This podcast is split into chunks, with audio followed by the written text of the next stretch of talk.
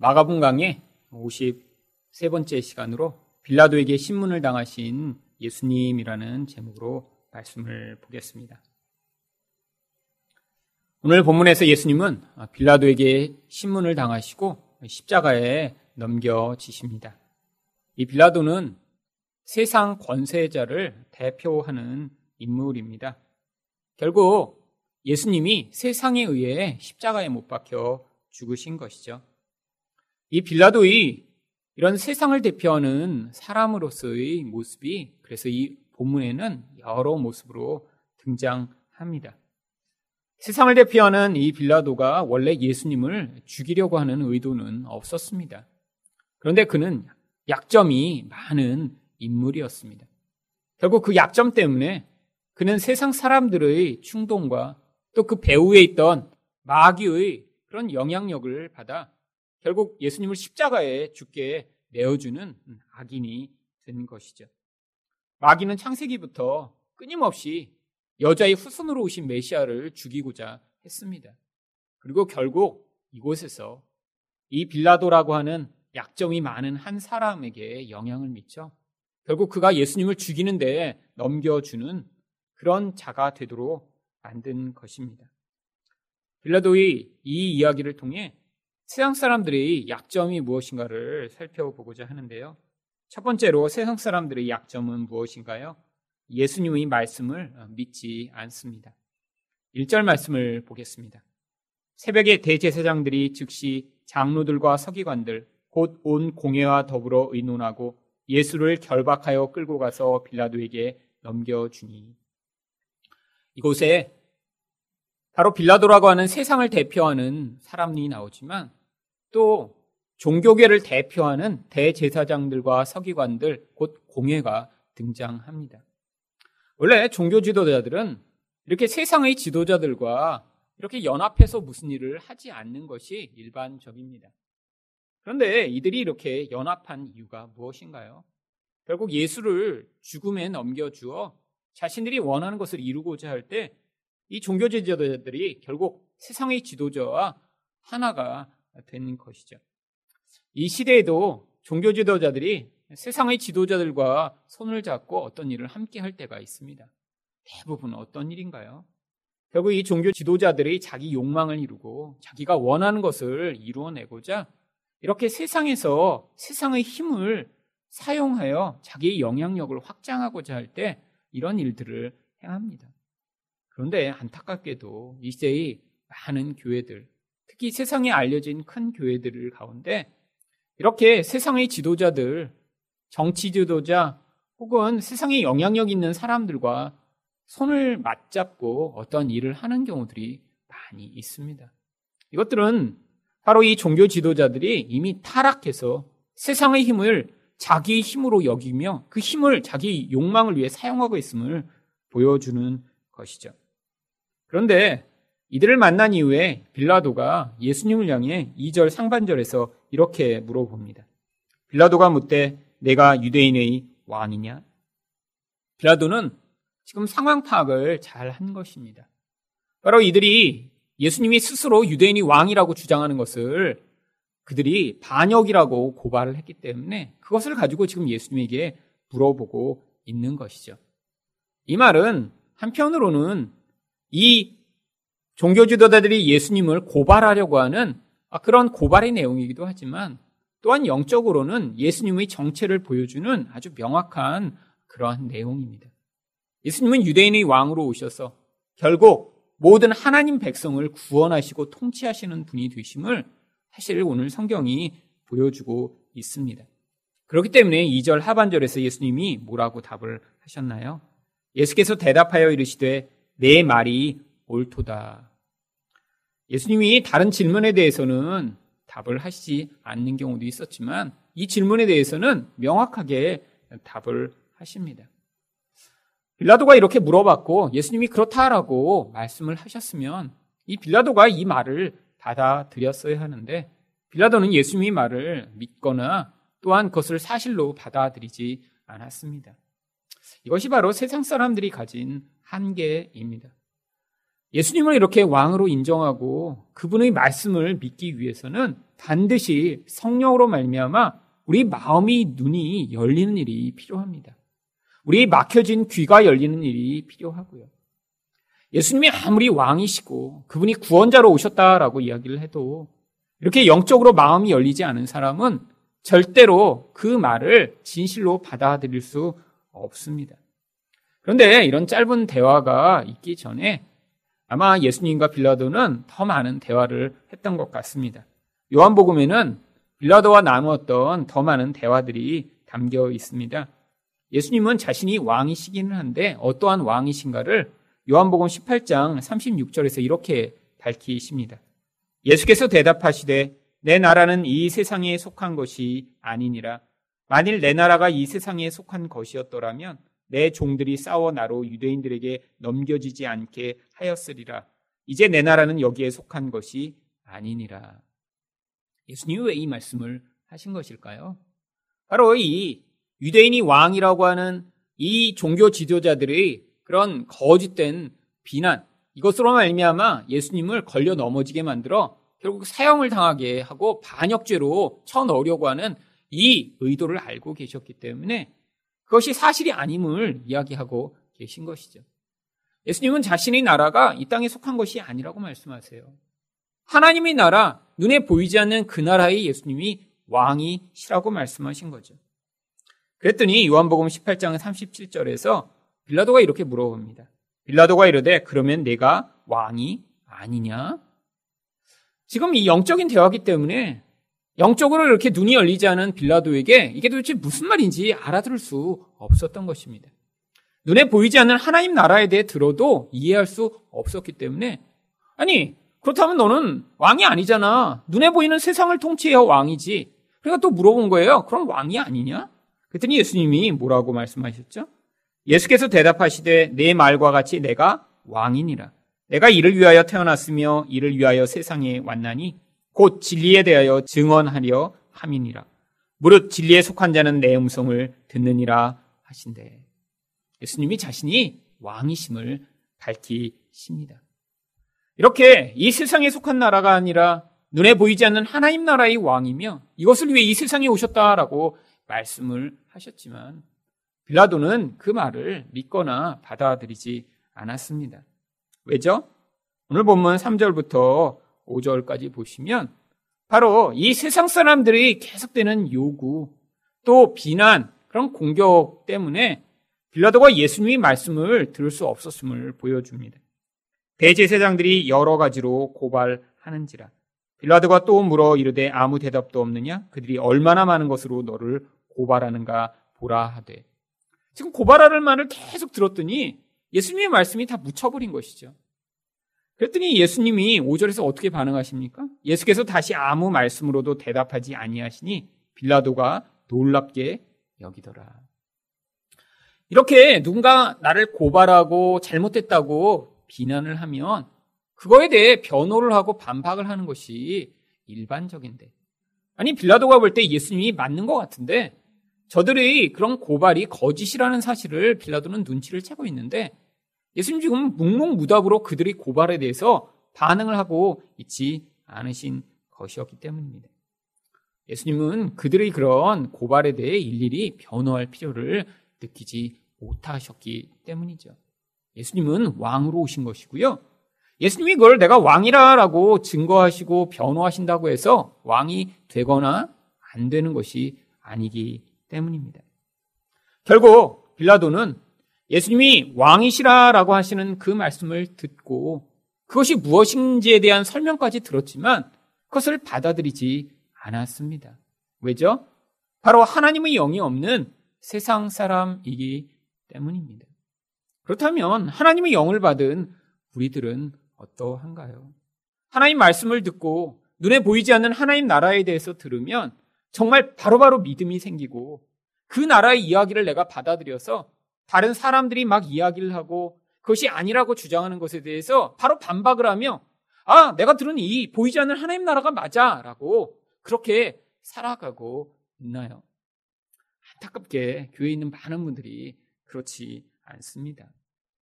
진리의 말씀을 계속 듣는데 삶에서 실제로 선택하고 살아가는 것은 세상 사람들이 이야기하고 결국 눈에 보이는 그런 영역에서 내가 좋아 보이는 것, 나에게 유익이 되는 것, 내가 맞다라고 생각하는 것을 선택해 살아가는 경우들이 얼마나 많은지요.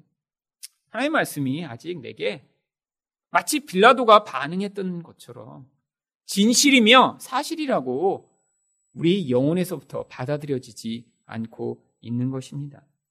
아직도 우리는 이런 약점들을 가지고 있어요. 이게 빌라도의 약점이었듯이 우리에게도 여전히 시험에 걸려 넘어지게 만들고 인생 가운데 고통을 만들어내는 진짜 원인이 여기에 있는 것입니다. 왜? 하나님의 말씀을 진짜 못 믿으니까 우리에게 요동함이 생기고 불안함이 생기고 내 상황 가운데 사람들이 이게 맞다라고 생각하는 것, 또 그게 아니라고 주장하는 어떤 것에 대해서 내가 온전한 견고함을 갖지 못하니까 자꾸 요동하는 마음이 생기는 것이죠. 그렇다면 우리는 어떤 부분에 대해서 이런 정말 예수님의 말씀을 진리로 받아들이지 못하고 세상의 이야기에 더 쉽게 요동하는 그런 내용들을 가지고 있는 것일까요? 첫 번째로 우리가 진리에 대해서 어떻게 반응하는가를 보면 알 수 있습니다. 말씀을 들을 때 특별히 자신에게 이렇게 쉽게 받아들여지지 않는 그런 내용이 있어요. 마음으로 거부하든지 아니면 내가 그것에 대해 무관심한 그런 내용들이 있습니다. 바로 그것이 지금 내가 하나님의 말씀을 진리라고 믿지 않는 것이죠. 예를 들면 돈에 대한 의존이 깊은 사람의 경우에는 사실은 이런 돈에 대한 그런 설교나 가르침을 별로 마음으로 받아들이고 싶지 않습니다. 이게 마음에 갈등이 되는 사람은 설교를 들을 때, 아니, 말씀을 볼 때, 그게 내 마음에서 고민이나 되는데, 아예 그것을 빌라도처럼 사실이 아니라고 믿고 내 마음에서 잘라낸 사람은 아예 갈등조차 하지 않습니다. 갈등이 있다는 건 지금 그래도 내 마음 가운데 세상의 이런 거짓과 하나님의 진리가 충돌하기 때문에 갈등이 있다는 것이죠. 이게 바로 약점인 거예요. 결국 하나님을 의존하지 않고 다른 것을 의존하는 사람은 결국 그런 자기의 약점과 잘못된 의존으로 말미암아 인생 가운데 반드시 대가를 치르게 되어 있는 것입니다. 또한 어떤 모습을 보면 알 수 있나요? 세상 사람들의 이야기를 듣고 또 TV 매체를 들으며 거기에서 다른 사람보다 내가 훨씬 더 많은 지식을 가지고 있고 또 내가 쉽게 그런 이야기들에 동화되고 내가 그 모든 것들에 대해 잘 판단하고 남을 가르칠 수 있는 어떠한 세상적 지식과 그런 능력을 가지고 있다면 이게 바로 하나님 나라에서는 하나님의 뜻을 받아들이지 못하게 만드는 주요한 영향력이 되는 것입니다. 인생 가운데 내가 어떤 아주 탁월한 지식을 가지고 있어요. 그래서 예를 들면 내가 아, 인간의 몸과 뭐 이런 병에 대해서 잘 알아요. 그런데 하나님이 인생 가운데 인간이 가지는 이 연약함과 이 모든 육체적 약함을 통해서도 인생을 구원하시며 하나님을 의존하게 만드시며 그 약함 가운데 결국 하나님 앞에 나오게 만드십니다. 그런데 이런 영적 진리는 다 닫아놓고 자 어디가 아픈 거는 뭐 때문에 아픈 거야. 이 약 먹으면 다 그런 원리로만 사람을 판단하고 누군가 어떠한 상황 가운데 있는데 그런 영적인 상황에 대해서 받아들이지 않고 그런 눈에 보이는 현상으로만 계속해서 반응한다면 이 사람은 지금 하나님의 진리를 받아들이기보다는 나의 뜻과 나의 생각, 아니 세상의 생각에만 영향을 받고 있는 것입니다. 결국 빌라도와 같은 것이죠. 진리의 말씀을 들어도 그 진리를 진리로 받아들이지 못하고 결국 내 생각과 사람들의 생각을 따라 살아가게 되다. 그 약점이 결국 걸려 넘어지게 만드는 것입니다. 두 번째로 세상 사람들의 약점은 무엇인가요? 악과 타협을 합니다. 6절부터 8절까지 말씀을 보겠습니다. 명절이 되면 백성들이 요구하는 대로 죄수한 사람을 도와주는 전례가 있더니 밀란을 꾸미고 그 밀란 중에 살인하고 체포된 자 중에 바라바라 하는 자가 있는지라 우리가 나아가서 전례대로 하여 주기를 요구한대. 여기 나오는 이 바라바는 아주 죄질이 나쁜 사람입니다. 밀란을 꾸미고 사람을 죽였습니다.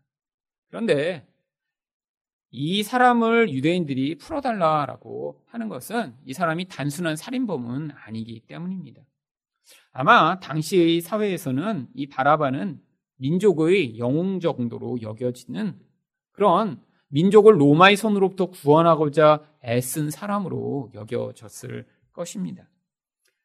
아마 이 바라바라가 이렇게 로마의 손에 의해 죽임을 당하지 않고 풀려나는 것이 유대인들에게는 아주 큰 일이었을지도 모릅니다. 지금 빌라도는 이미 다 알고 있었어요. 그래서 지금 이 명절 때 한 사람을 풀어주는데 바로 예수를 풀어주기를 지금 그런데 대신 원했던 것입니다. 9절입니다. 빌라도가 대답하여 이르되 너희는 내가 유대인이 왕을 너희에게 놓아주기를 원하느냐?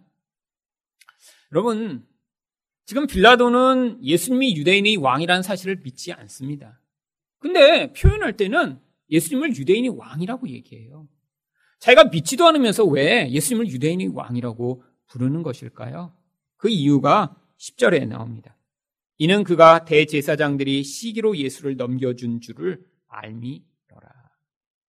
바로 예수님을 시기 때문에 넘겨주었기 때문에 그들이 주장하는 예수가 반역을 꾀하여 유대인들을 이렇게 폭동으로 로마를 이렇게 반역하려고 한다라고 하는 주장이 잘못되었음을 보여주고자 예수님을 유대인이 왕이라고 부르는 것이죠.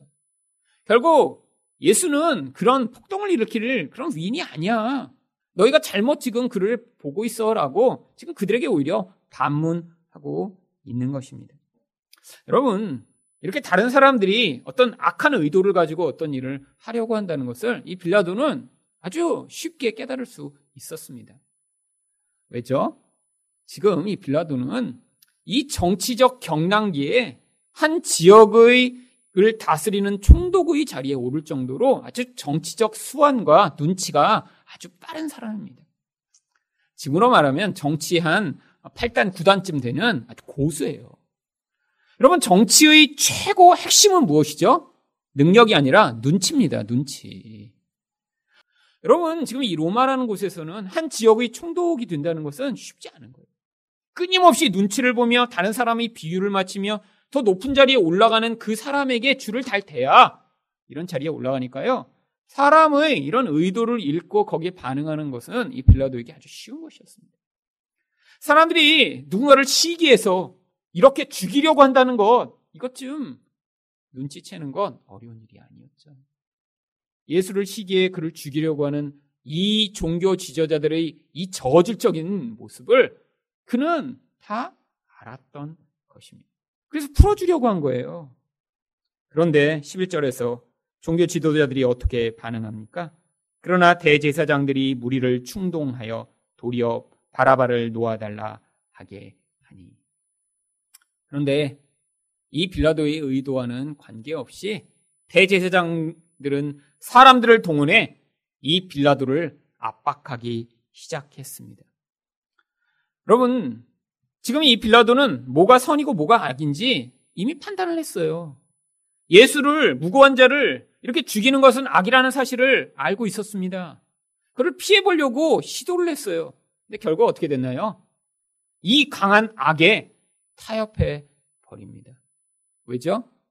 인간은 그런 집단적인 악을 저항할 수 있는 능력이 없기 때문입니다. 여러분, 이 세상의 악의 배후에 무엇이 존재하나요? 인간의 무서운 탐욕이 존재합니다. 또, 이 인간의 무서운 탐욕을 통해 영향을 미치는 마귀의 세력이 존재하는 거예요.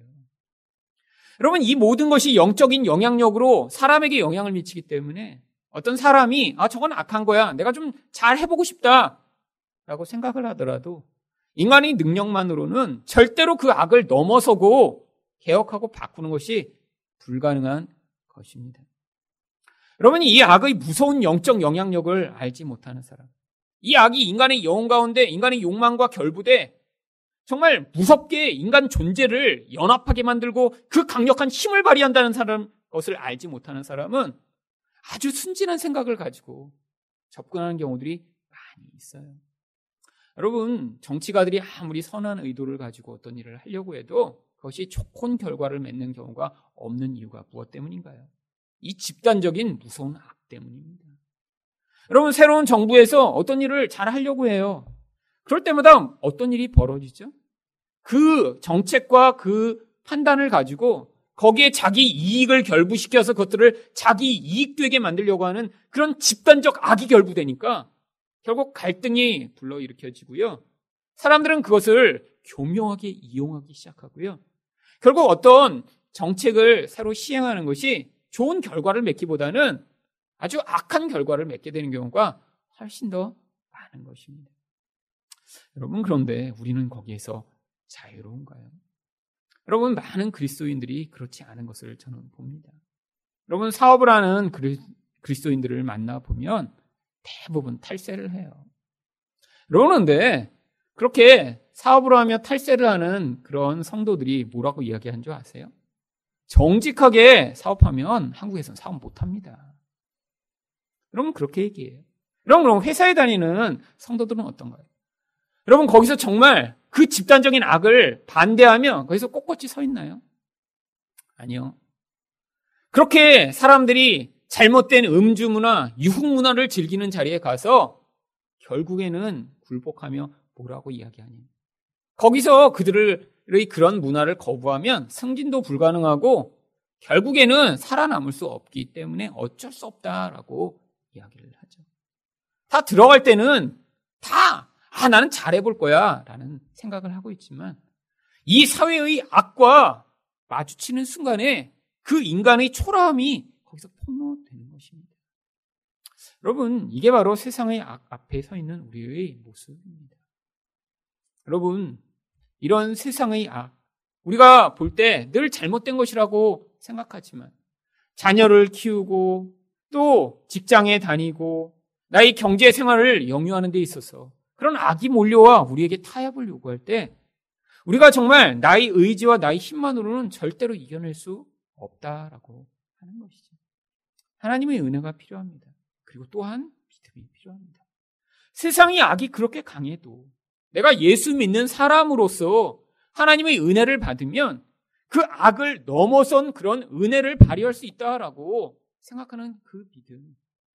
그런데 내가 세상에서 높아져야지만 된다라고 하는 그 잘못된 생각에 바탕을 두고 세상과 짝하면 세상이 우리를 높여주고 거기에서 우리로 말미암아 그런 하나님의 일을 하도록 허용하는 것이 아니라 결국 우리가 세상처럼 동화돼 아무런 일도 할 수 없는 죄책감과 공허감에 빠지도록 만드는 것이죠. 마지막으로 세상 사람들의 약점은 무엇인가요? 다른 사람들을 기쁘게 하고자 애씁니다. 12절과 13절입니다. 빌라도가 또 대답하여 이르되 그러면 너희가 유대인의 왕이라 하는 일을 내가 어떻게 하랴? 그들이 다시 소리 지르되 그를 십자가에 못 박게 하소서. 여러분, 이 사람들의 이 강력한 요구. 그런데 14절에서 빌라도가 이렇게 시기로 예수를 넘겨주어 정말 그를 이렇게 무고하게 죽이려고 하는 이 사람들의 의도를 알고 있으면서 14절에서 뭐라고 빌라도가 반응합니까? 빌라도가 이르되 어찌미냐 무슨 악한 일을 하였느냐. 그럼 말로는 이렇게 얘기해요. 자기가 권세를 가지고 있습니다. 그런데 이렇게 무고하게 넘겨졌으니까 이 사람은 무죄야. 더 이상 이야기하지 마라. 라고 단호하게 얘기하는 게 아니라 어찌미야? 무슨 악한 일을 했길래 그래? 라는 이런 약한 모습을 보이니까 사람들이 어떻게 몰아가나요? 더욱 소리 지르되 십자가에 못 박게 하소서 하는지라. 여러분, 이 대화를 할 때 상대방에게 약점을 보이면 반드시 상대방은 그 약점을 치고 넘어오게 되어 있습니다. 집에서 아이가 뭘 사달라고 그래요. 그러면 안 돼. 그거는 딱 이렇게 해버리면 더 이상 틈을 못 봅니다. 근데 아니 넌 아직 어려서 이렇게 하면 아니야 난 안 어려. 충분히 할 수 있어. 그러면 금방 약점을 밟아서 와요. 그 다음에 아유 뭐 그래도 넌 친구들도 아무도 안 하잖아. 아니야 전부 해 전부. 여러분 약점을 보이면 결국에는 언젠가는 그래서 밀고 당기다가 넘어가게 되어 있습니다. 그럼 빌라도가 여기서 예수는 무죄야. 이 나쁜 놈들아, 왜 시기로 넘겨주고 예수를 죽이려고 그래? 물러가라! 라고 단호하게 했으면 끝날 일이었는데, 어찌 미냐? 무슨 악한 일을 했어? 이러는 순간에, 십자가에 못 박아라! 결국엔 지금 이 빌라도가 마음으로 지금 흔들리고 있었던 거예요. 무엇에 흔들리고 있었던 것인가요? 15절에 그 답이 나옵니다. 빌라도가 무리에게 만족을 주고자 하여 바라바는 놓아주고 예수는 채찍질하고 십자가에 못 박히게 넘겨 주니라. 사람들의 집단적인 영향력 앞에서 이미 마음이 흔들리고 있었던 것입니다. 여러분, 이 사람에게 인정받고자 하는 이 인간의 근원적인 욕망, 또한 사람들이 자신을 거부할 것에 대한 이 두려움, 결국 이 약점이 빌라도가 이렇게 악인의 자리에 서게 만드는 그런 강력한 영향력이 된 것이죠. 그러면 예수를 믿는 우리들은 이런 사람들의 영향력에서 자유로운 가요? 사람들의 인정을 받고 싶은 그런 욕구가 이젠 다 사라졌나요?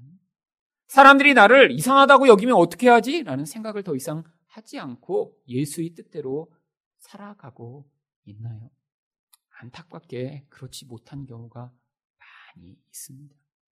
내 주변 사람들이 다 이렇게 하니까 나도 그렇게 해야 되고, 내 주변 사람들이 이렇게 하는데 나, 나만 그렇게 안 하면 창피할 것 같으니까 무리를 해서라도 어떤 행동을 하는 것이 우리의 모습입니다.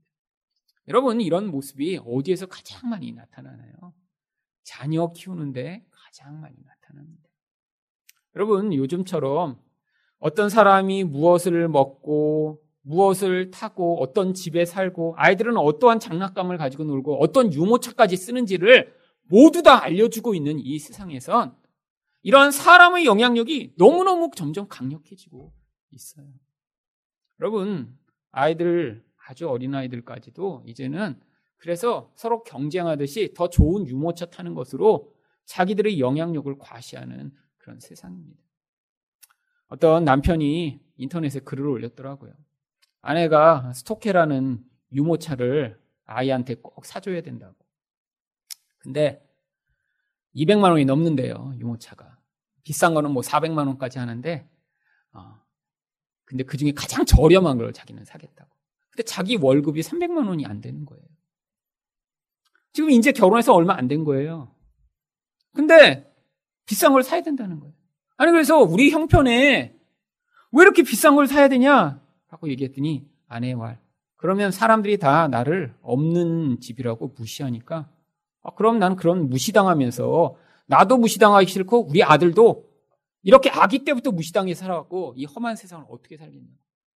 아기 때부터 자존심을 세워주고 키워줘야 나중에 씩씩한 아들 되지 않겠냐고. 결국엔 그래서 그 비싼 유모차를 샀다고. 어떻게 해야 되냐고. 어떻게 하긴 어떻게 해요? 그렇게 그냥 죽, 죽을 때까지 사는 거죠. 여러분, 그래서 거기서 끝나나요? 아니요. 여러분, 그 유모차 그렇게 사고, 나중에 스무 살 때도 엄마, 나 좋은 유모차 줘서 고마워요. 그리고 타고 다니는 그런 집 없습니다. 그 2, 3년 타면 못 타거든요. 그러면 어떻게 되죠? 얼마나 더 좋은 유치원을 다니냐. 얼마나 더 좋은 학교에 다니냐. 이것으로 이제 계속해서 자기의 힘을 삼는 것이죠. 여러분, 그것만 그러나요? 그 다음엔 이제 자녀가 어느 회사를 다니느냐. 또 어떤 집안이랑 어떤 모습으로 결혼을 하느냐. 끊임없이 그러한 기준들을 세우고 사람들이 자기를 부끄럽게 여길까 봐. 어머, 어떻게 저 집은 저런 집이랑 결혼을 해? 라고 생각을 할까 봐. 예수를 믿어도 사람들의 시선에서 벗어나지 못하고 많은 청년들이 그래서 아 결혼할 때 이 정도의 집은 가져야 되지 않나요? 그 정도 수준이 안 되면 그래서 결혼을 안 하겠다는 거예요, 이제. 여러분, 모든 것이 사람들의 시선입니다. 내 친구는 이런 결혼식을 했는데, 내 친구는 이 정도의 혼수는 했는데, 내 친구는 이 정도 아파트에서 결혼을 했는데, 부모나 자식이나 전부 다 사람들이 나를 어떻게 볼까에 관심을 가지고 살며 살아가는 이 시대. 이 시대가 바로 빌라도와 같은 사람들이 온 세상 가운데 가득한 시대인 것입니다. 여러분, 이것은 약점이죠. 근데 그 약점이 무엇을 만드나요? 인간이 가지는 이런 약한 모습, 사람에게 영향을 받고 악에게 쉽게 타협하여 넘어가고 자꾸 두려워하고 예수의 말씀을 믿지 못하는 이 약점들 그런데 이 약점 때문에 결국 이 세상을 통해 우리를 악으로 영향 미치는 마귀의 노예가 되어 결국 빌라도처럼 비참한 인생을 사는 사람들이 얼마나 많은지 모릅니다. 비단 예수를 믿는다고 하지만 여전히 똑같은 모습으로 살아가는 사람들이 교회에 얼마나 많은지 예수를 믿는다고 교회는 다니는데 예수의 말씀은 믿지 않고 예수를 믿는다고 교회를 다니는데 여전히 세상의 악에 타협하며 살아가고 있고 예수를 믿는다고 하는데 여전히 사람들이 이렇다라고 하면 그거에 요동하고 저렇다라고 하면 저거에 요동하고 사람들이 좋다고 하면 그 좋은 걸 따라가며 살아가는 그런 사람들. 그런데 그 가운데 요새 이 말씀을 듣는 여러분들은 하나님 제가 빌라도와 같은 자입니다. 내 안에 있는 이 약점이 결국 나를 이렇게 고통하게 만들고 넘어지게 만들고 예수 믿는 사람처럼 살지 못하게 만드는 이 영향력에서 저를 벗어나게 하셔서 하나님 참 예수 믿는 사람처럼 살며 예수의 말씀을 믿고 세상의 악에 담대하게 반응하며 사람이 아니라 하나님 말씀을 두려워하며 사는 자 되게 해달라고 기도하시며 그 은혜를 누리시는 여러분이 되시기를 예수 그리스도 이름으로 축원드립니다.